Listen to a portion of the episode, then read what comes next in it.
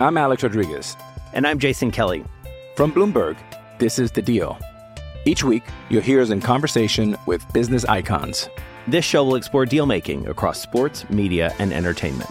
That is a harsh lesson in business. Sports is not And, as uh, simple you know, I- as bringing a bunch of big names together. I didn't want to do another stomp you out speech. It opened up so many more doors. The show is called The, The deal. Deal. Listen to The Deal. Listen to The Deal on Spotify.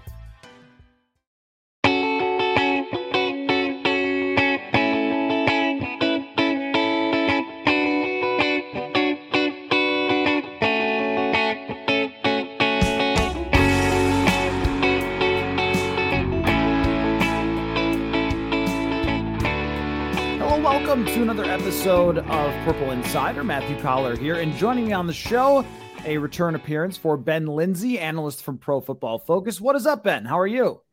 I'm doing well. Can't complain. You got the draft draft in there, so so now we got a little bit, a little bit of downtime, a little bit of uh, make up some storylines over here for the next few months. Uh, where yes, you will rank players by every possible way. You can rank them by the coolness of their names, by their PFF grades. Uh, oh, let me ask you a question about grading drafts. So, in a previous episode, we had a survey where you had to fill it out, and that was what your draft grade for the Vikings is.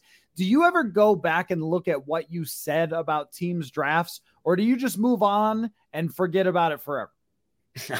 I, probably should go back and look, but in, in reality, I, I kind of just move on. Um, and, and there's some there's some instances where two three years down the line, you go back and regrade the draft class, and then that's when I sort of look back sometimes and see initially what was said about it.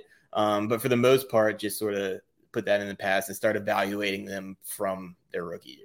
Yeah, I mean, for us, it's kind of the same way where it's like, okay, on draft night, we give our initial takes, and then all of those takes don't really matter the minute that they step on the field for training camp. I mean, we've seen guys go from, you know, totally unthought of draft picks that we're like, who cares? And then they become stars. And we've seen many times where a guy's supposed to make a huge impact right away and never even steps on the field. How about even all the time spent last offseason talking about Kellen Mond? And then he steps on the field one time and was the backup for Sean Mannion. But that was all we talked about right after the draft. Oh, they drafted this athletic quarterback. I mean, I think that that, that happens a lot. So even though it's it's crazy entertaining to talk about the draft, it's it's kind of over really quickly of all of those takes, and then we readjust as soon as they get on the field.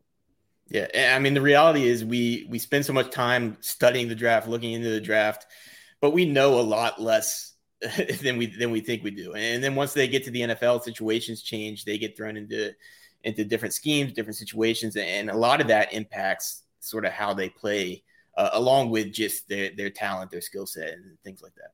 Yeah, no question. So uh, I want to get into the quarterbacks the Vikings are facing because uh, people are trying to preview the schedule by putting it together on leaks and hints. Uh, I don't have the brain space to try to do that. I know the Vikings are playing week two against the Philadelphia Eagles. There's your scoop that they announced yesterday. Uh, so anyway, uh, but I want to look at the quarterbacks that the Vikings are playing because it's really interesting how some of them are unknowns. Uh, in a year where not a lot of teams are going to start rookies, there's still unknowns. But I want to get your reaction on something because I haven't talked about it on the show yet. Uh, things that were said by anonymous executives about the Vikings draft. Okay. I don't know if you saw this piece by Mike Sando in The Athletic, but every year he talks to these people around the league and gets their reactions. And uh, he- here's here's one that sort of stuck out to me. Uh, one executive said about what Kwesi did trading down. He says, the league already knows that you're an analytics guy, so you're probably going to want to trade down. And then with your first trade, you go far from the traditional point system, so it sets a tone. Maybe our first offer will always be lower to the Vikings because we know it's Kwesi and will want to trade down. What is your uh, what is your reaction to that? I, I don't think it, there's there's that much to buy into there uh, necessarily. Uh, I do think maybe they could have got more uh, just because so many teams are are reliant on those older charts, um, just just based off trades we've seen in the past in the first round. But the Vikings still got value uh, based on a lot of the more recent charts in that trade down. And I think Kwesi's in a situation where he understands what he's doing. Like, like I don't think he's going to be made a sucker by these other GMs, like like that was sort of implying. Um, eh, so I don't think there's a there's a ton to read into there. because they still got value and they're going to keep getting value as long as they're they're relying on the more updated versions. Yeah, I think that there's debates to be had about what they did, and um, you know, I, I have sort of said, hey, if it was me, I might have just taken Jameson Williams and thrown him the football. But uh, uh, you know, like like you said, based on the analytics charts, they got good value. It reads to me more like people in the league um, are kind of hazing the rookie. Uh, and I've also heard from some people that you know, that maybe it feels to long time NFL scout people who work their way up through the front office that Kwesi kind of jumped the line and there's a little bit of uh, saltiness over it. And some people that don't want to trade down with him because of that. They sort of want to say, how about you earn your stripes in this role? And that's a dynamic that I think that you could never really see coming. And there's not a whole lot you can actually do about it if you're Kwesi Adofo-Mensah that other people in the league are jealous of you or don't like you. Yeah, it's kind of unfortunate that he's been billed as the analytics guy. I mean, he's talked that he's he's worked in a lot of the other more traditional sort of football guys scouting areas while he was with um, the, these different teams before. Uh, but it, it's going to keep going back to he's the poster child for the way the league is shifting. Uh, and there's still a lot of old school football guys in front offices um, and scouting departments who who aren't going to be super fond of that and, and, that shift because people don't like change, right? It just really comes down to that. No, yeah, I think that that's right. And there's sort of been a traditional ladder all along for how one becomes the general manager of a team, and he does not have a traditional background. So I think that there probably is some of that uh, baked into those comments. So, anyway, let's talk about quarterbacks. Uh, we were, uh, let's see, when did we talk? Maybe a few months ago about the quarterback annual. So people should really go check that out. All sorts of uh, incredible statistics there. We broke down Kirk Cousins in the quarterback annual. I want to talk about a few other of these quarterbacks, starting with Justin Fields. Uh, because the, the biggest thing to come out of the Chicago Bears offseason is that they have not done a whole heck of a lot for Justin Fields. However, the play caller for Justin Fields last year was a truck fire. So, how do you manage these things with the numbers that you have from Justin Fields last year and try to figure out what he might do in a different offense, but not with a vastly improved offensive line or group of weapons? I think the big thing with Justin Fields was that rookie year, it wasn't great from an overall numbers perspective, but there was a lot of positives to take away in terms of him creating and, and making big plays on his own, which is what you want from an elite quarterback. That's what you expect. His big time throw rate was was up there near the top of the league. Um, positively graded play rate that was up towards the top of the league. A lot of negatives with that, but at least you saw the high end, and that's something you can build on. Uh, the issue is that offense just is doing nothing around him to to support him and, and to really let him develop in that second season. The offensive line they're really relying on Teven Jenkins, Larry Borom to take big year, big steps at tackle. Um, the interior offensive line is shaky. The receiving core is one of the worst in the league. Uh, so, in, in, one sense, you can say if Fields really is the guy, he should still improve despite all of that around him. Like sort of like what you saw with with Watson in Houston, right? That wasn't a great situation, um, but he made he made that step forward. You could say a similar thing with Fields, but they're really putting a lot of pressure on him to do that, even with a new offensive system. Um, and I just really don't see that offense being much better next year than it was in 2021. What doesn't really add up to me about what the Bears did this offseason is when your quarterback has this issue about holding onto the ball too long, which Deshaun Watson had too may still have. I haven't seen him play football in quite a while. Russell Wilson has long had this. So there are quarterbacks in the league. Joe Burrow got sacked a ton last year who have overcome this problem. But what Seattle did for a long time was said, meh, about the offensive line. And it seems Chicago is taking the same route. The difference is that you know, I think that Russell Wilson is a much more polished all around type of quarterback. Uh, and his sacks came a lot from just trying to escape. Justin Fields, you saw a lot of sacks looking like he just didn't really know what to do with the football. The, the last thing on earth I think you want to do is leave him with a putrid offensive line. And yet they did not go out of their way to like load up to really stack on these players. And it, and it feels like to me that even if Justin Fields shows improvement, that it's sort of going to be capped And I think will be difficult even for us after this year, unless he's shockingly better, to say whether, oh, th- they hit on this guy or they didn't hit on this guy. Yeah, and that's really what you want to avoid with with young quarterbacks. You don't want to get into year three and still not really know like like who this guy is. Is he who sh- who we should build around in the future? And the thing about the Bears draft is, in a vacuum, I like what they did. I like the Kyler Gordon value in the second round. I like Jaquan Brisker. I think their secondary is going to be a lot better. But their top priority this offseason needed to be building around Fields. And they waited until, I mean, you can say essentially day three, the, the Velus Jones pick. I don't really know how much that's going to help them at wide receiver. You can say they waited until day three to address the offense. And, and that's just, that's tough to get behind. I know Ryan Poles wants to take it slow and build things up the right way. He wasn't given a great situation to start. Um, but it, it, it's tough for Fields. Have you uh, ever run across any statistical indicators from rookies that point to their second year? Because I think this is really hard.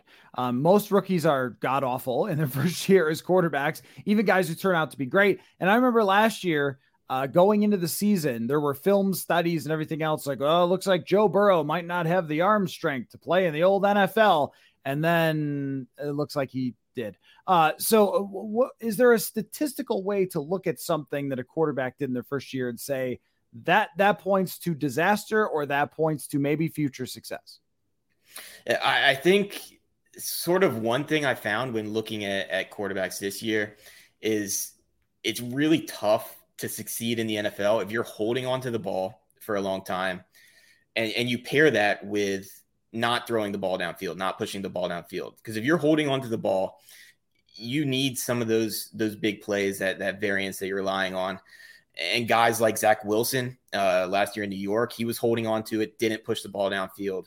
Um, and really a lot of sort of guys in that in that category. Is you look at, at the list of the names, it's some of the worst quarterbacks in the league. Um, so I think if you're you're sort of in that category, that's not a great place to be. That's not where Fields was. He did, he did push the ball downfield, like we talked about a little bit earlier, with those big time throws, those positive, positively graded plays. Um, so I think that's at least something to be optimistic about. Whether or not they have the offense for that, with a bad offensive line, with receivers who can't really get open downfield, um, r- remains to be seen. It, not super optimistic about that. Yeah, I mean, it usually means that you just don't know what you're seeing. Like this was the Josh Rosen thing where you'd be like, throw the ball, throw the ball. Oh my gosh, why are you not throwing the ball? Yeah, and then yeah. sack. Uh, and it it turned out, I think, with Josh Rosen that he just didn't know what he was seeing. Everything was happening too fast for him at the NFL level, and it was just kind of over. Now you mentioned Zach Wilson. The Vikings also have Zach Wilson on the schedule. Admittedly, I did not watch a whole heck of a lot of Zach Wilson last year because Jets. I did watch the game where Josh Johnson came in and played great, but it wasn't like uh, they were on national TV too often. The Vikings didn't play them. Uh, but Zach Wilson was so much fun to watch at BYU. But then you go back and sort of think about the circumstances, and their schedule was really easy, and he kind of just chucked the ball down the field a ton. But I also don't want to call this one because I do think that the guy has exciting arm talent to work with and they actually have put better things around Zach Wilson this year. Uh, how do we evaluate that one? I mean, I think Zach Wilson's rookie season can be summed up by the fact that Mike White came in and looked more comfortable and better in that offense than Zach Wilson did. And like you said, the talent is there. I'm, I'm not ready to give up on Wilson yet either. I'm interested to see how he does this year, given what they've done around him on offense. It's the exact opposite of Chicago. They've went out, they add Laken Tomlinson, they draft Becton, Alijah Vera-Tucker the last few years on the offensive line, build up that group. Corey Davis, Garrett Wilson, uh, Elijah Moore, all recent investments at wide receiver. He has talent around him. They should be able to have a good idea next year if he's the guy. And the big thing with Wilson and what he needs to show is just that he's more comfortable in structure and sort of taking what's there rather than holding on to the ball uh, and really those sacks, uh, those interceptions, the negative plays, just cutting down on those because he still showed flashes outside of structure of the guy that was at BYU. You're just going from a, a big jump in competition to the NFL and also a, a, worse offensive line, significantly worse offensive line relative to that competition um, from BYU to the Jets. So I still think he has a chance, but there was a lot of concerning things in that rookie year. But doesn't it also feel like there are quarterbacks who clearly should sit for a year, but then nobody ever wants to do that? Like they'll talk about it and they'll be like, yeah, maybe he should sit for this was the Trubisky thing. We're going to get Mike Glennon and then we'll sit him for a year. And then, like four weeks into the season, okay, this is horrible. Throw in the rookie. But I don't know that that's always good for quarterbacks. I mean, Zach Wilson, if there was any guy that should have sat for a year, it was probably him because of the jump in competition that he was being asked to face. I also think that because of this, he's the hardest one to predict because it is so much different. And you could see him having that season and having some experience. And it looked like just from some of his numbers, I mean, they're not good at all, but like down the stretch, maybe it was a little better. Like he started to get it. And I think that uh, if you were one of those people who was tuning into every BYU game to see Zach Wilson like maybe I was doing, uh, that that that it's not time to bail yet. But I do think if he looks like absolute garbage this year, then you have to say, all right, man, we gave you everything we possibly could. Yeah, yeah, and I think he did show a, a little bit down the stretch. And the thing in terms of starting quarterbacks a rookie year or sitting them, the reason to sit them is you're afraid that they they get in there, uh, they're overwhelmed, and they start to develop bad tendencies. Um, and that's why the Bears went into the season thinking they were going to start Andy Dalton because a lot of the same concerns going into last year were there with the offensive line, with the receiving core, uh, and they were afraid he was going to go in and, and, it was going to be a David Carr situation, um, and it was just going to to ruin him. Um, so, so, I think that's sort of the big the big reason to sit a quarterback like Wilson. Uh, whether or not that's what actually ends up happening with him, we'll see. You know the funny thing about David Carr is he is he is the example of this. A guy who comes onto a team that was an expansion team and he just got sacked and sacked and sacked. But I never saw Derek Carr play. Like similarly to Zach Wilson, they were just never on TV ever. And I've even gone back on YouTube and tried to find Derek Carr games. I can't find them. I have no idea whether that was actually Derek Carr's fault, the offensive line. I think we assume it is, but I have no idea. And then of course Derek Carr's on TV, so he'll be like, "Hey, it wasn't me." It was the yeah, expansion yeah. team. I just think that's funny that he's he is the name that gets brought up all the time for like, well, he got ruined early on. It's like I don't know, none of us saw it. yeah, to, to, be transparent, I haven't watched a lot of David Carr either, so I'm just I'm just sort of parroting a storyline there. Right, nobody has, nobody has, except for uh, people who were on the team with uh, Derek Carr. Let's talk about Mac Jones a little bit on the schedule for the Vikings. This is why the Viking schedule and their strength of schedule is actually really hard to figure out because there's so many games against quarterbacks that we just do not have a definitive answer yet on. And if all of them are bad, then your schedule is much easier and, you know, vice versa. But Mac Jones last year, clearly the most NFL ready. Once again, the theme here, uh, they didn't do a lot to really improve the supporting cast around him. Uh, and I think there's another question here, too, that even though Mac Jones looked really good last year, is there an extra gear to Mac Jones? Or did you kind of see as a rookie? Because we always assume that someone will just get better and better and better at football. But remember, like Baker Mayfield had a good first season. The next year he was down. Then the next year he was up, and then the next year he was down. So it doesn't always work that way. Um, what do you uh, what do you think about Mac Jones year two? Like, is there an extra level to him? I'm not sure there there really is an extra level to, to Mac Jones. I think his rookie year was uh, what a lot of people expected um, that you were going to get from him. He came in as a mid round first pick. He's he's a guy you want to bring in on a rookie contract, a guy that you can win with on that deal and build around him. He was accurate, um, and you saw a lot of that early in the year. He sort of fell off a little bit down the stretch, um, but I think the biggest thing for the Patriots in building around Mac Jones is just getting him a number one wide receiver who, who can win against any any type of coverage in any situation. They went out and they traded for DeVante Parker, who who helps, but I'm still not sure he's he's really that guy.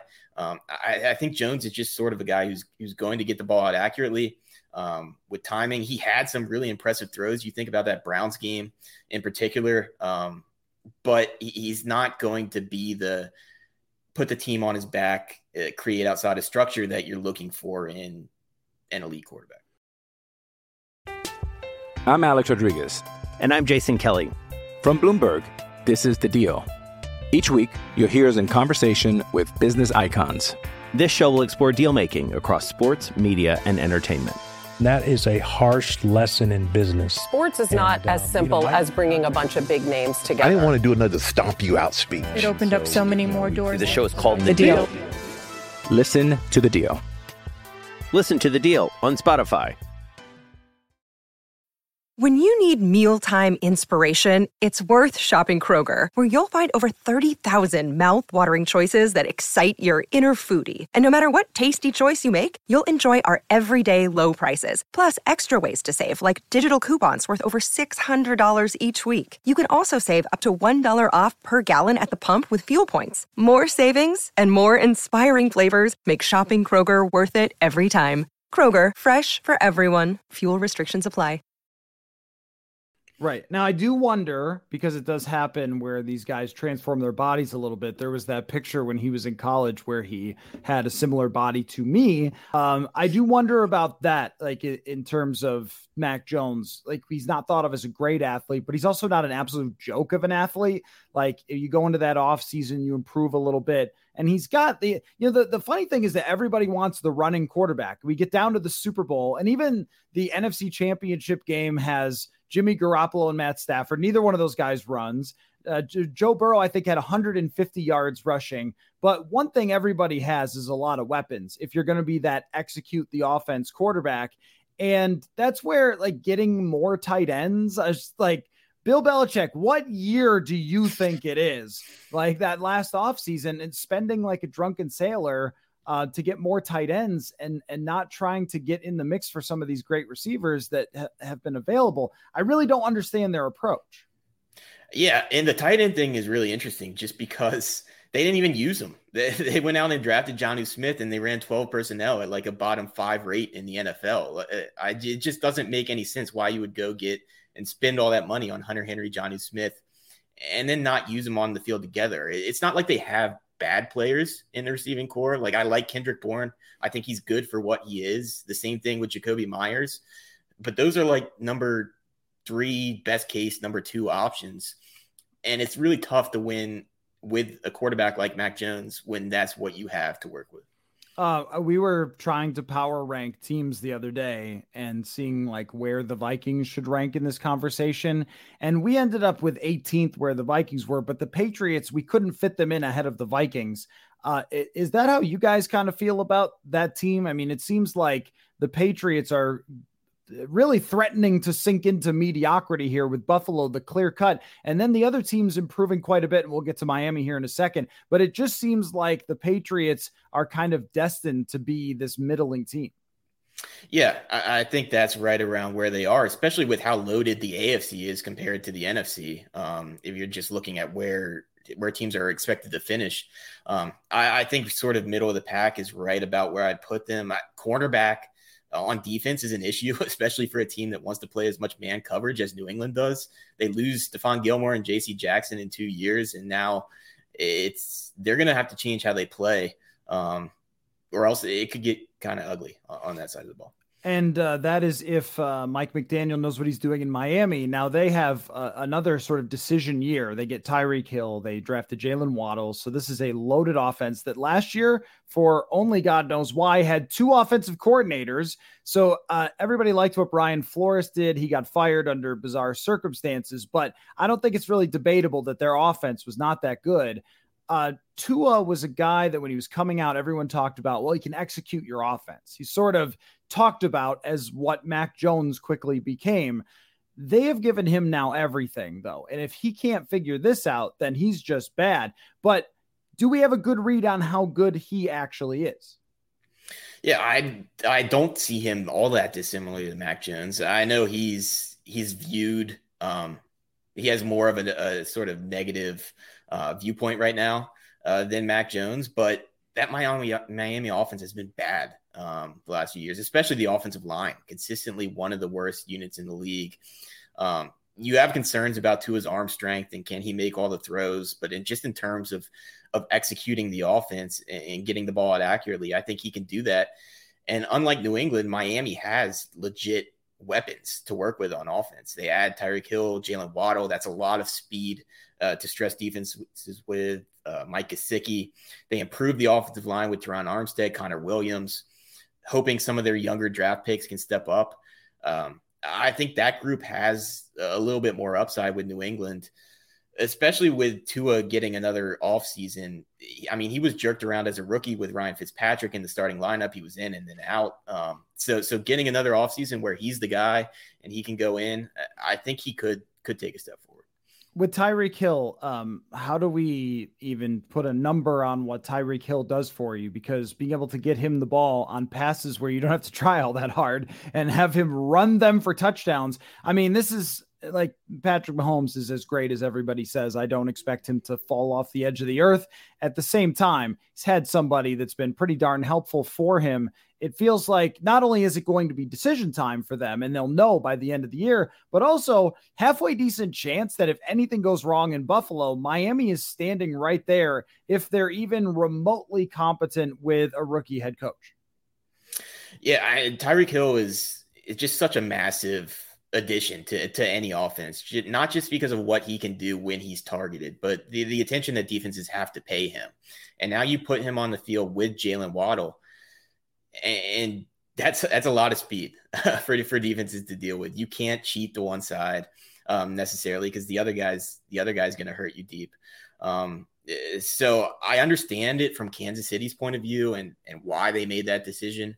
Um, it's a tough call, um, but deciding for more depth in the receiving core and getting the extra draft picks, the extra cap space, essentially adding three receivers this offseason um, compared to Hill. But it's just such a massive addition for Tua and that offense.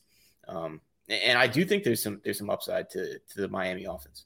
Uh, okay, so of the ones that we've talked about, these guys who are, uh, I guess, unclear, and maybe I don't know if you want to throw Daniel Jones in this mix. I don't. I, I, think we know what Daniel Jones is, and maybe it'll be better if their roster's a little healthier, and they'll say, "Look what Brian Daboll did. Daniel Jones is the real deal," but I, I don't think he is. Um, of those quarterbacks that we discussed, though, so far, uh, which one do you think has the best chance of us at the end of next year going like, "Wow, that guy really proved that he's the real deal"? I think it's I think it's Fields. Um, even though he has the worst situation, just because I believe in Fields the most as a quarterback. Um, so yes, you're putting him in in a rough spot with that offensive line, with that receiving core. But just in terms of what he can do as an athlete, what he can do from an accuracy standpoint, he can make all the throws, the arm strength's there. So if he goes and, and the Bears offense is even average, um, I think I think I would side with Fields out of those four. Okay, let's let's wrap up on this rapid fire because there are uh, quarterbacks also on the Viking schedule who uh, have changed locations. So give give me your like one set uh, one sentence hot take on some of these quarterbacks. Well, why don't why don't we start with Daniel Jones? Maybe you disagree with me. Uh, how do you feel about Daniel Jones with a head coach who maybe not be a sociopath? I I am higher on Daniel Jones uh, than than most people. I still would not give him a big second contract. Okay, that yeah makes sense. I mean, Joe Judge was as horrendous at this as you could possibly be, and he did lose his receivers and stuff. But uh, to me, it's like Ryan Tannehill 2.0 at absolute best. And like you said, that's probably not something you want to pay for. Uh, how about Matt Ryan, Indianapolis Colts quarterback? I think it's one of the bigger quarterback upgrades of the offseason. Um, just in terms of Ryan in, in, Atlanta, that was that was a bad situation the last few years. Their offensive line, he was getting hit constantly. And I know Indianapolis has some questions, some more questions on the offensive line than they've had in the past. Um, but bringing in a veteran with his skill set, I think they can compete in the AFC. I think so too. And uh, having an offensive line, having a running game that good, um, that I, I, don't generally think running games help a ton, but that good it might yeah. for the quarterback. Uh, oh, how about uh, Carson Wentz, Commander? Carson Wentz, Commander. I mean, it's an upgrade for for Washington just because Heinicke was that bad. Um, but Wentz is who who he is at this point. He's he's going to hold on the ball. He's going to make too many negative plays, like interceptions at the one yard line that turn into pick sixes. Um, so so I don't. It, was an overpay by Washington. And uh, last one, Jalen, it hurts so good in Philadelphia. Does he take an, another step? And are they legit? We put him, uh, we put him and them ahead of the Vikings in our power rankings, sort of projecting that he improves a little, but that that roster and coaching staff improves as well. Uh, but are you buying Jalen Hurts? I I think the Eagles are probably going to end up drafting another quarterback next year. I, I think that's why they dra- traded for that extra first round pick. Um, Hurts is going to be fine. It's a good offense around him. The offensive line is good. Uh, they add AJ Brown, but I, I think that Tampa Bay game just it kind of shows you his inability to see the whole field and, and make all the throws, and that's the big big concern with Hurts. I think they probably end up going quarterback next year. I mean, isn't it amazing how many franchises are set up to basically be able to say to their quarterbacks, buddy, if you couldn't throw to DeVonta Smith and AJ Brown, then you're just not our quarterback. Uh, there's a bunch of those situations, and I think that you know if you thought that this year's quarterback market was crazy, it feels like almost every single year is going to be like that from from here on out. That if you're a team that has you know looked at some quarterback like Carson Wentz, and you're like, well, we played Taylor Heinicke last year. It's got to be better than that. There's going to be a lot of that, I think, in the future where teams go Daniel Jones, nah, Jalen Hurts not. And then some of the team is like, but for us, right? And so. I think every year is going to be kind of crazy. Uh, any questions for me, Ben? I, I am uh, good. How are you feeling about the Viking season next year? Yeah. Well, look, what we do every year, what we do every year is we pick the schedule when it comes out, as everyone else does. It is an obligatory thing. It's like giving a draft grade. You have to do it. And as uh, I go through it, what I try to do is I try to not keep a number in mind. Like I'm not trying to get them to a, a, sheer number of wins. I won't spoil it, but I don't know if I'm going to be able to get them to as many wins as Vikings fans want them to be at. I think that I'm going to probably end up around where Vegas is. Vegas has them at eight and a half wins, and that's my guess. So it just, uh, you know, it it just feels like in order to have a great season, they have to have all these quarterbacks that we just talked about all be quite bad. And those teams be quite bad and then play bad that night or day. Uh, because there's just i think that their schedule actually isn't that easy. It's a lot of good rosters that they're facing or teams that have improved a lot. So i don't know man. What do you think yeah it's it's a lot of uncertainty uh, changing coaching staffs um, uh, sort of hoping that the the cornerbacks hold up, hoping that Booth stays healthy, uh, Peterson doesn't fall off a cliff. Um, so yeah, I'm sort of right there with you, right, right, middle of the pack, slightly below. Well, you're the math people. I mean, I remember doing this exercise last year and saying, what are the odds that X, Y, Z, and L all go right? And let's say they all are sort of 50% chance. Well, four things having a 50% chance is not very good, right? And then all those things didn't come to fruition and they missed the playoffs. And I I feel a lot the same way this year, but I also covered a team that in 2017 we entered the year thinking this is probably like a 9-win team. Aaron Rodgers got hurt. They won 13. So, you know, it's the Vikings, man. You never know. But uh, you do awesome work. And it was great to meet you at the combine, by the way. Yeah, absolutely. Uh, I had a good good time out there in Indianapolis. Great to see some people. You go under the Brad Spielberger category of taller than you look on Zoom. yeah, we've we've got a couple tall guys over here with Brad, with Steve. Steve's a giant, like an actual giant. Um, Steve is legit six eight or six nine. Yeah, uh, just yeah. so real quick, Steve at the combine. I told the story at at the combine, but it was his hero growing up was like Mark Brunell, and so he saw Mark Brunell and the other guy, some of the other guys forced him to go say hi. So here's Mark Brunell, who's like six one, just like staring up at the giant Steve, saying, like, it's great to meet you, man. So like yeah. Mark Brunell had to be so shocked. Who knows if he was like drinking beforehand too, because you know, you're out places. So poor Mark Brunell. Uh, but anyway, so you fall into that category, but people can read your stuff, pff.com and at mm, uh, pff underscore Linsey. PFF okay. Ben was already already taken. Oh, you hate to see it. Uh, ben Brown. Uh, Ben Stockwell. Oh, the, uh, okay. Uh, an OG of, of analysis. Yeah. Yeah. No, you can't. You're not like the draft pick who could just pay for that one. Nope. No. That's uh Ben's an OG. So uh, great. Well, great to have you. Follow uh follow him at PFF underscore Linsey then on Twitter, and uh, we'll do it again soon, man. Thanks for your time.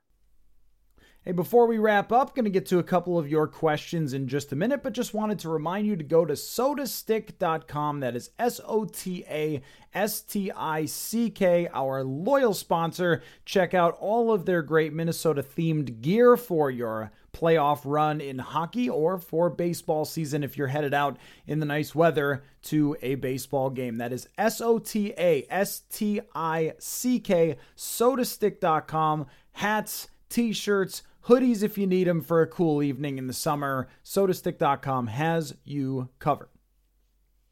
Another day is here, and you're ready for it. What to wear? Check. Breakfast, lunch, and dinner? Check. Planning for what's next and how to save for it? That's where Bank of America can help. For your financial to dos, Bank of America has experts ready to help get you closer to your goals. Get started at one of our local financial centers or 24 7 in our mobile banking app. Find a location near you at bankofamerica.com slash talk to us. What would you like the power to do? Mobile banking requires downloading the app and is only available for select devices. Message and data rates may apply. Bank of America and a member FDIC. This episode is brought to you by Shopify. Whether you're selling a little or a lot, Shopify helps you do your thing, however you cha-ching. From the launch your online shop stage, all the way to the we just hit a million orders stage. No matter what stage you're in, Shopify's there to help you grow. Sign up for a $1 per month trial period at shopify.com slash special offer, all lowercase. That's shopify.com slash special offer. Okay, I didn't want to fall too far behind on all of the questions that you guys sent me through Twitter or through emails, so I'm continuing to try to get through them uh, before we kind of lose track of all of the draft questions. So let me open a Diet Dr. Pepper. All right, our first question comes from at writer Churchill, loyal uh, reader and listener to the show. Many think the draft was very Spielman esque. If that's true, and a big if, can we intuit any similarities, but which have ownership directives as the cause? Well, I think it's very hard to figure out if there were any ownership directives when it came to the NFL draft. I mean, I, I think that if the Wilfs wanted Kwesi Adofo-Mensah to draft a quarterback, then they would say, all right, this is the year you are drafting a quarterback. They would all agree on that, and then they would do it. But from the results, I think we know that they looked at the quarterback class and said, this year is not really the year to be doing that. Now, you could still second guess not picking Kenny Pickett. I guess we'll see how that works out. But clearly, all the other quarterbacks were not worth a first round pick, not worth making your future franchise guy. I think that is the type of decision that would come from ownership or would be a conversation with ownership. Everything else, I'm not sure that that's really how it works in the draft. I mean, somebody said, and I think it was smart, maybe it was uh, George Chahrouri from PFF, that there are 52 players on the roster that are picked by the general manager and one that's picked by the owner, and the one is the quarterback. So I think everything else would be the, the front office, Kwesi Adofo-Mensah, the scouts, doing things the way that they wanted to do it. Now, picking out massive differences between a Rick Spielman draft and a Kwesi Adofo-Mensah draft is difficult. I mean, you're only talking about a handful of players that they picked. And going into it, one of the things that we wanted to come away with was all right, let's learn about Kwesi Adofo-Mensah. Uh, let's look into the hearts and minds of the new front office and then they pick some players and go, all right, uh, seems like they wanted to trade down. Seems like they had their own value on certain picks that maybe the rest of the league didn't share in some instances. Um, you know, the second trade that they made with the Packers, they did really well value wise. Uh, they appeared to reach on a couple of picks. I think a lot of teams do reach on a couple of picks. They didn't go entirely for the highest positional value on every one of their picks. So there wasn't a clear theme. Oh, this is how they are making it so much worlds different than it was before under Rick Spielman. But I also think there's some devil in the details and maybe how things were operated inside the draft room, which we don't know, or toward the process of making their draft picks and deciding what they wanted to do. Maybe that was different from what Rick Spielman did. But you know, you still end up with a trade down, which Rick Spielman did last year. Uh, you still end up with some, you know, pretty good prospects at the top. The rest of them we'll see. I mean, it's kind of like everybody's draft when it comes to this, right? They didn't take a wide receiver early, they didn't take an edge rusher early. Those are similar things to what Rick Spielman would do. Uh, they took an edge rusher with a big wingspan that's projectable later in the draft. They took a sixth round wide receiver. Those are similar to things that Rick Spielman would do. So, you know, I think that just looking at the list of players, it is pretty hard to figure out like what the major differences are. It's probably some of the nuance in the way that they approached it and you know, I guess we'll see how it ends up working out. I mean, everything is such a small sample size. Like even when we talk about the consensus board and all that, I mean, it's, it's clear from the history that if you go against the, the consensus board, then your chances of a bust are higher. That does not mean that it's guaranteed to be a bust every single time you do it. Uh, the same with if you get a player who's free falling for maybe some strange reason, like DK Metcalf did once upon a time, it's possible you get a huge steal. It's possible that you don't. Like these things have all happened to the Vikings. Uh, got a really good email from a listener about you know the times that they would have reached, the times that they uh, would have drafted best player available with the consensus board. And when you look over the list, I mean, there's sometimes they didn't, it worked out, um, and sometimes they did and it didn't. I mean, everything is small sample size when it comes to that. So you're trying to kind of play the bigger picture, which is, I think, what Kwesi Adofo-Mensah was trying to do. But this draft class, they needed to hit, but it I don't think tells us all the answers that we were looking for when it comes to how Kwesi Adofo-Mensah is going to handle things. But I would say I don't see this as the owner saying you have to draft a safety. Like that that would be very surprising to me if they had done enough research on Lewis Cine to say that's the guy we want. All right, this comes from uh, at you Vike that one, David uh, another loyal listener. Uh, I'll be in a sports betting state this summer and was thinking about betting the Vikings under eight and a half wins.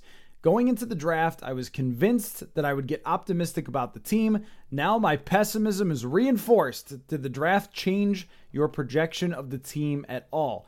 Uh, it did, yeah, go down from nine to eight and a half in some places on betting sites. So maybe it did a little bit for them. I don't know if that is because of the trade back and if the Vikings had, say, I don't know, traded up and taking the top wide receiver in the draft, maybe the Uh, line would have moved the other way. I, I don't know if it's worth that much. It probably isn't. Gambling experts, I'm sure, would tell you that for for the draft, you don't want to change a lot of your projection. You probably want to keep it to whatever it was after free agency just because the draft generally those players and it and it does happen. Your Ja'Marr Chases happen. There's a rookie of the year every year. Without Mac Jones last year, the Patriots, if they played Jarrett Stidham, probably win four games. So it does happen that rookies make a big impact right away, but oftentimes they're not changing the entire outcome of a season just based on having them fill a need. For example, last year, you look at they draft Christian Darrisaw. Now, Christian Darrisaw showed some signs right away that he should be able to play. Also allowed something like five sacks, had some rookie moments mixed in, had an injury mixed in, and Christian Darrisaw really had nothing to do with the Vikings' final win loss total. So it wouldn't have moved at all after they drafted Christian Darrisaw last year, and it really shouldn't move now with Lewis Cine. He is the type of player that comes from a pretty advanced defense that might be able to step in, might be able to have a big impact, but is it more than what they would have gotten out of, say, Xavier Woods, who was an average player last year? I mean, if it if it is, then it's a huge boon for this team. But normally, you're talking about some upside, some good plays, some bad plays with all rookies. And it's really years two, three, four that you see those guys start to uh, make the impact. So, no, it, it really didn't change anything that I thought about what this team is going to be. And we were just talking about with uh, Ben Linsey trying to pick, you know, the win loss and all that for this season. If you had asked me to pick the schedule before or you had asked me to pick the schedule after, I would not have changed uh, the projection. Eight and a half is a really good one, though. I mean, Vegas is good at their jobs.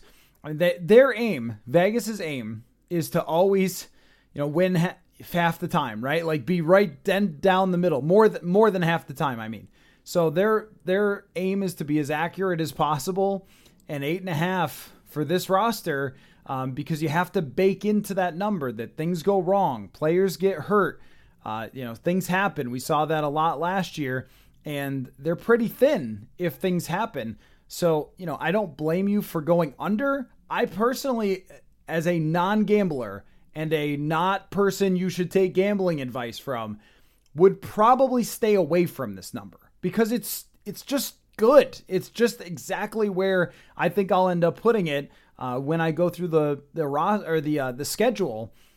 So so yeah, I mean, if you're going under because you're really unhappy with the way the offseason went, that might be a bit of an overreaction to the way the offseason went. If you were a person that wanted them to go all in on a rebuild and totally revamp this thing and you're unhappy because they didn't do that, don't maybe don't overreact and say, well, they're going to win five, right? But there's a lot of factors that go into this that are hard to predict. New coach, uh, a lot of new players on defense, new defensive coordinator, all those things. A schedule that we were just talking about is very hard to predict because of the amount of players who might take a step forward or might not. So that's it's not a bet that I would necessarily want to make, but it certainly eight and a half wins feels about right, and uh, it did not change with the draft. All right, this comes from Jokerman five thousand says, okay, clearly the Vikings had specific players targeted in order to shore up the pass defense, but no offensive skill players until late day three. Is KOC that brilliant? Kevin O'Connell, that is. I don't know. And that is, I think, question number one going into this season, isn't it? it how brilliant is Kevin O'Connell? How much different can the Vikings offense really be?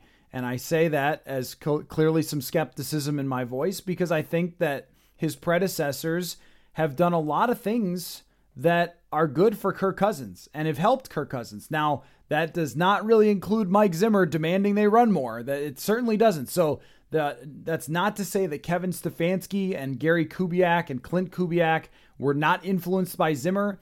That's not to say that there weren't a lot of Sundays where we were frustrated at the order of operations coming out, running the ball, running the ball, running the ball. But, uh, or even the way that they adjusted last year in the second halves of games was frustrating to watch at times. Um, but, you know, when you look at it, I was looking at this uh, earlier today. Let me, let me pull it up here.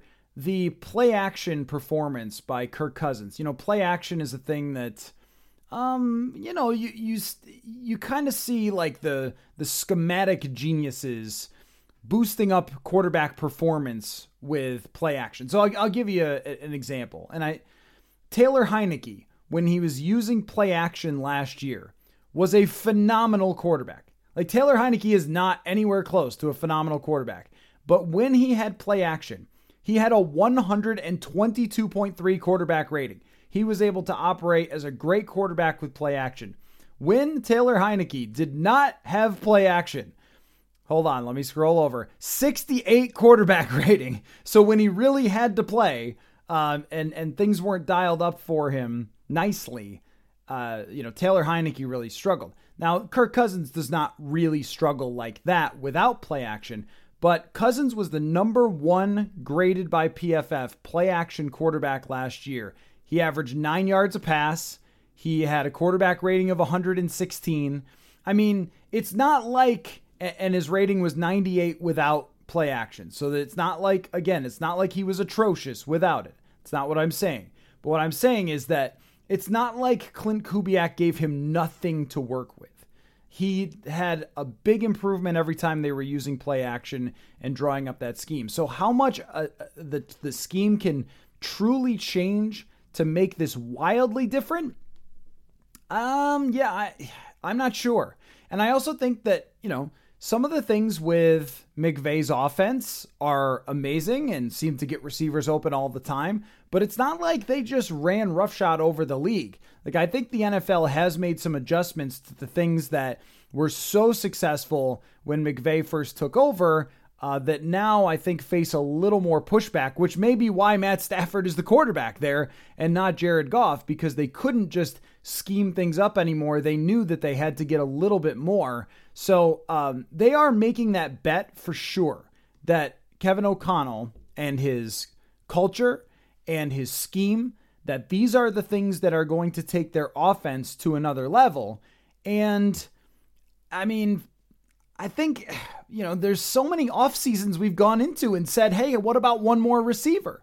And think about two of the last three years, Adam Thielen has gotten hurt, 2019 and 2021, for a decent portion of time.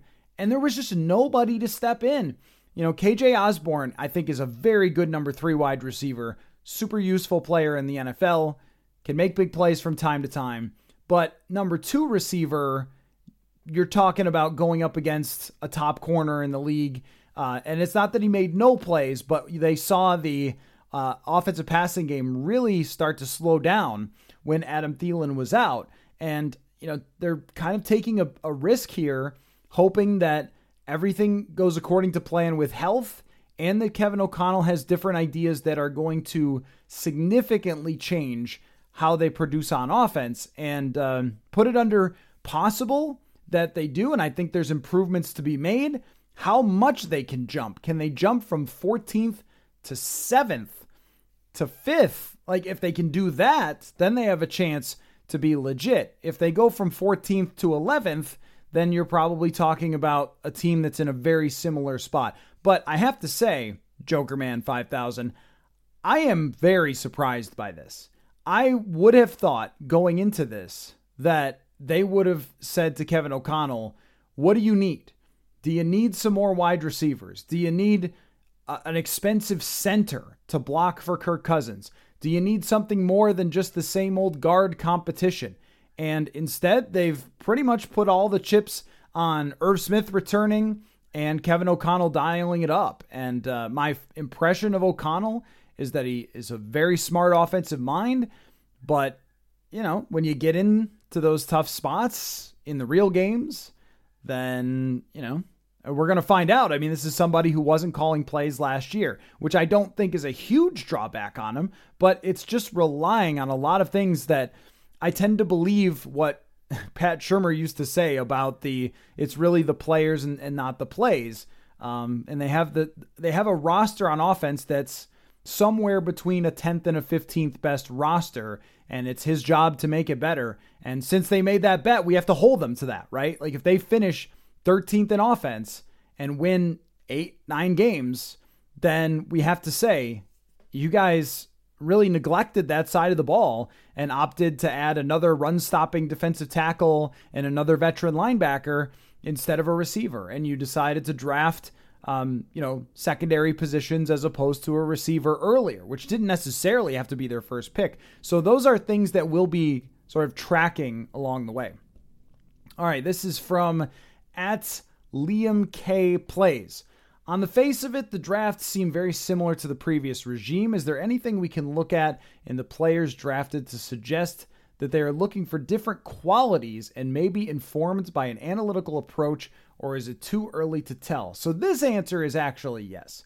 So when you look at the athletic scores, which we talked about so much in the lead up about re- using those relative athletic scores, which just compares how somebody scored in their combine events uh, versus the rest of the people in the combine that year. So I'll pull this up for you because Rick Spielman would talk about using this, not this exact website, but a very similar theory. And yet, he would go against it pretty often. So let's take a look at 2022 and the scores that some of the Vikings players had. Uh, so the low, well, they did have a couple of players that were not super high, um, but you know, one of them is a running back. The other one is Vederian Lowe. It's a late round tackle. Um, and then the second round guard, those guys are not that high. Everybody else, though, uh, Lewis Cine, 99th percentile, incredible athlete.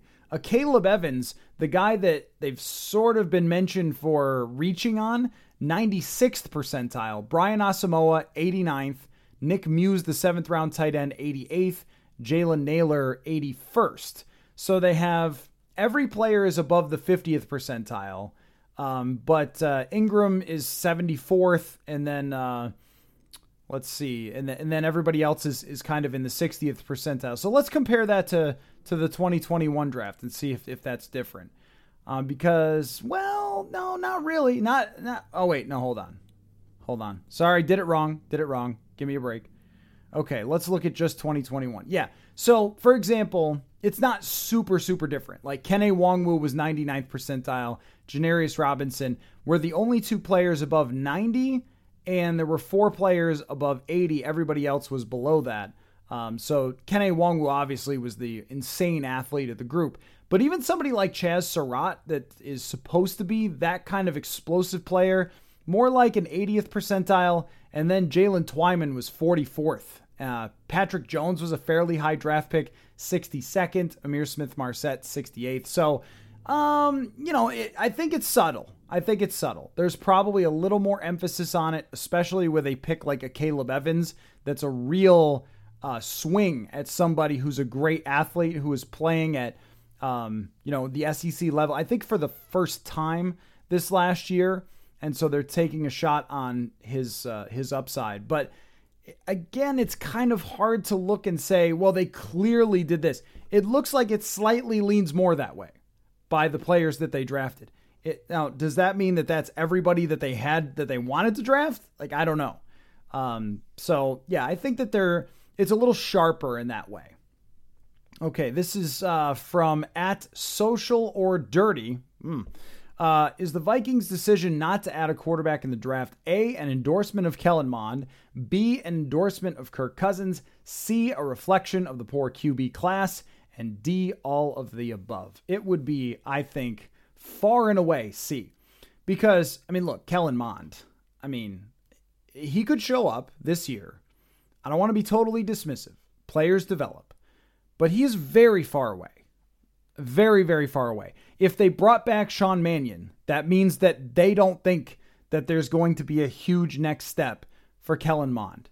And if they're playing Sean Mannion late in the season over Kellen Mond, that means the previous coaching staff watched him every day in practice, as Mike Zimmer so bluntly said, and they decided, nah, we're going to go with the veteran who has proven that he can't really win games in the NFL. Sean Mannion. So they would rather play him because at least he knows where to throw the ball and how to line everybody up and to operate an offense. Now they played a good defense and things kind of got off on the wrong foot there from the, the very start, but they didn't feel like Kellen Mond could even get people lined up and play. Um, so he would have to take a massive, massive step. So I don't think it means anything about Kellen Mond. Certainly not an endorsement. Um, and look, if he takes a big step, it'll be an interesting story to cover. It's not an endorsement of Kirk Cousins because they only signed Cousins to one more year for an extension. If they had signed Cousins to a three year extension, then I think we're looking at it a little bit different. Uh, but they still set themselves up to draft a quarterback for next year. So it looks much more like it is uh, an indictment on the poor quarterback class, which everybody agreed with them in the entire league outside of Kenny Pickett going to the Pittsburgh Steelers.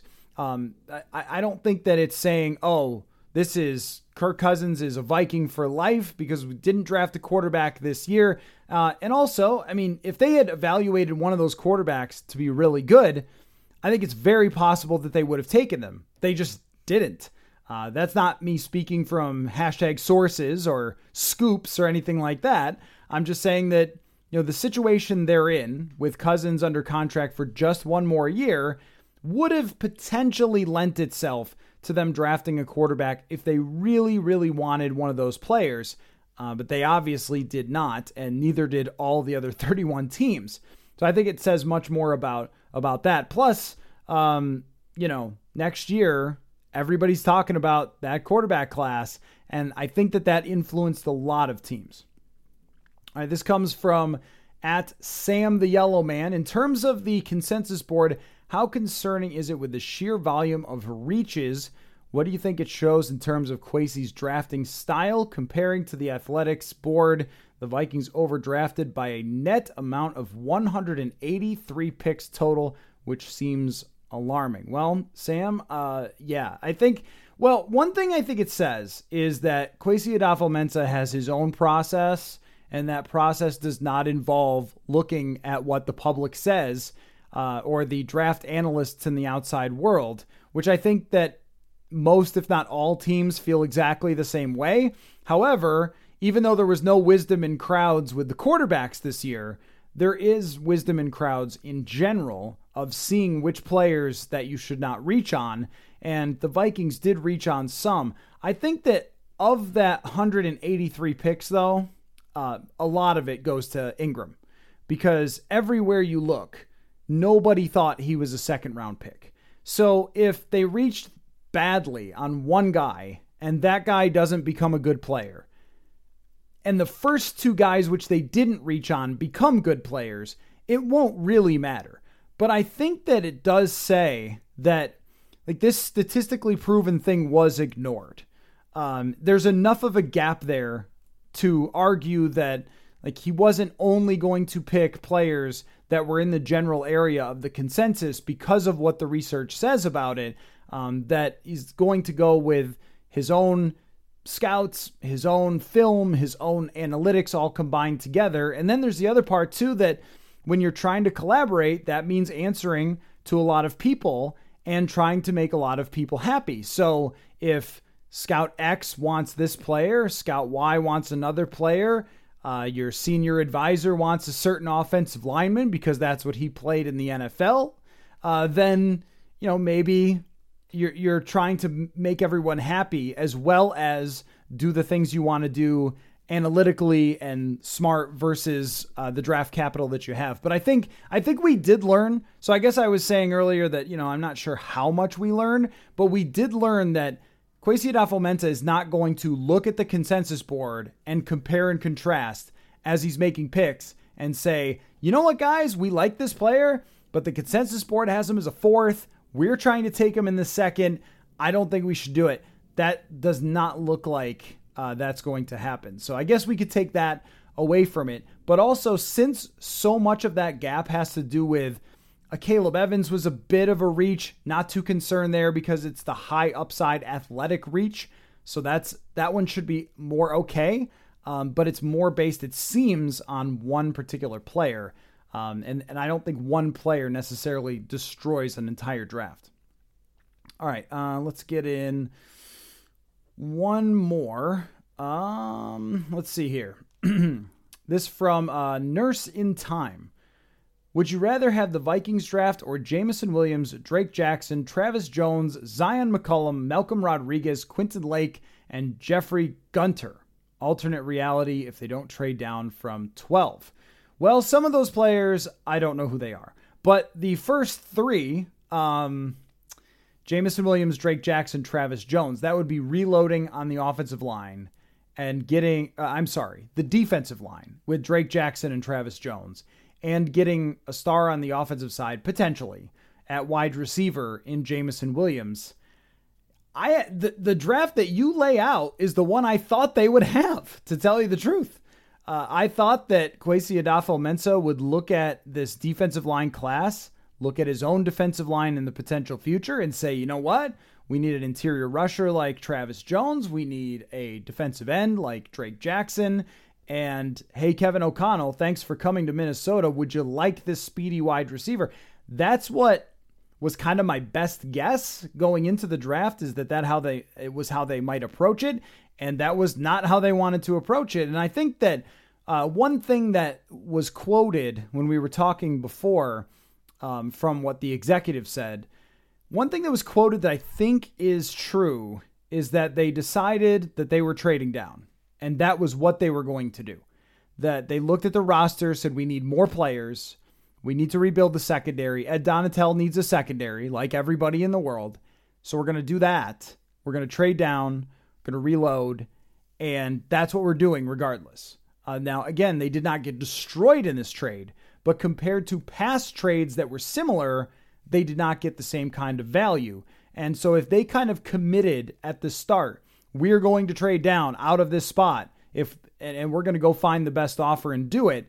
Uh, it feels that way. I'm sure they would say otherwise. It feels that way though. So if that's the case, um, then I think that that's you know probably why the draft didn't turn out maybe how we thought it might based on some of the things uh, of the past, like you know Kwesi Adofo-Mensah's past teams in San Francisco and Cleveland loading up on the defensive lines. I probably like your draft a little bit better, uh, but at the same time, it's like we're gonna find out, and it, we have to kind of keep coming back to that. Like, don't think that this is decided today just because it feels like we know what it's going to be, right? So the players they drafted could be great. Jameson Williams could be bad. Jameson Williams could be great. The players that the Vikings drafted could be bad. Like, we just don't know. And I will always come back to that because we won't find out until we actually see them on the field, whether that turned out or not. I like your gamble a little more to get the wide receiver specifically and the defensive lineman because I think the only way to stop great quarterbacks is with great defensive lines. They don't have a great defensive line right now. They have solid run stuffers on the inside and really good pass rushers on the outside, but it's not like this loaded, the pass rush is coming from everywhere type of D line. And for the future, there's a lot of questions there. So I thought that they would go that way. They decided not to, and now it will play out. And I know that is such a cop out to say, but it's kind of like the reality of the thing. They decided they wanted to load up the secondary. We'll see if that works. I don't think that's a terrible approach by any means because you also need to stop the pass uh, from the back end. The Vikings had a lot of sacks last year, still got roasted a lot. So, anyway, well, uh, glad I could get some extra fan questions in. We'll do more total fan uh, podcasts later. And of course, I'll throw it out there, you know, uh, on Twitter sometimes, or you can send me emails or DMs on Twitter and ask uh, whatever questions you got. And I'll probably do another episode. But we also have a lot this week um, still to come. So, as they say, uh, stay tuned, and we'll talk to you later.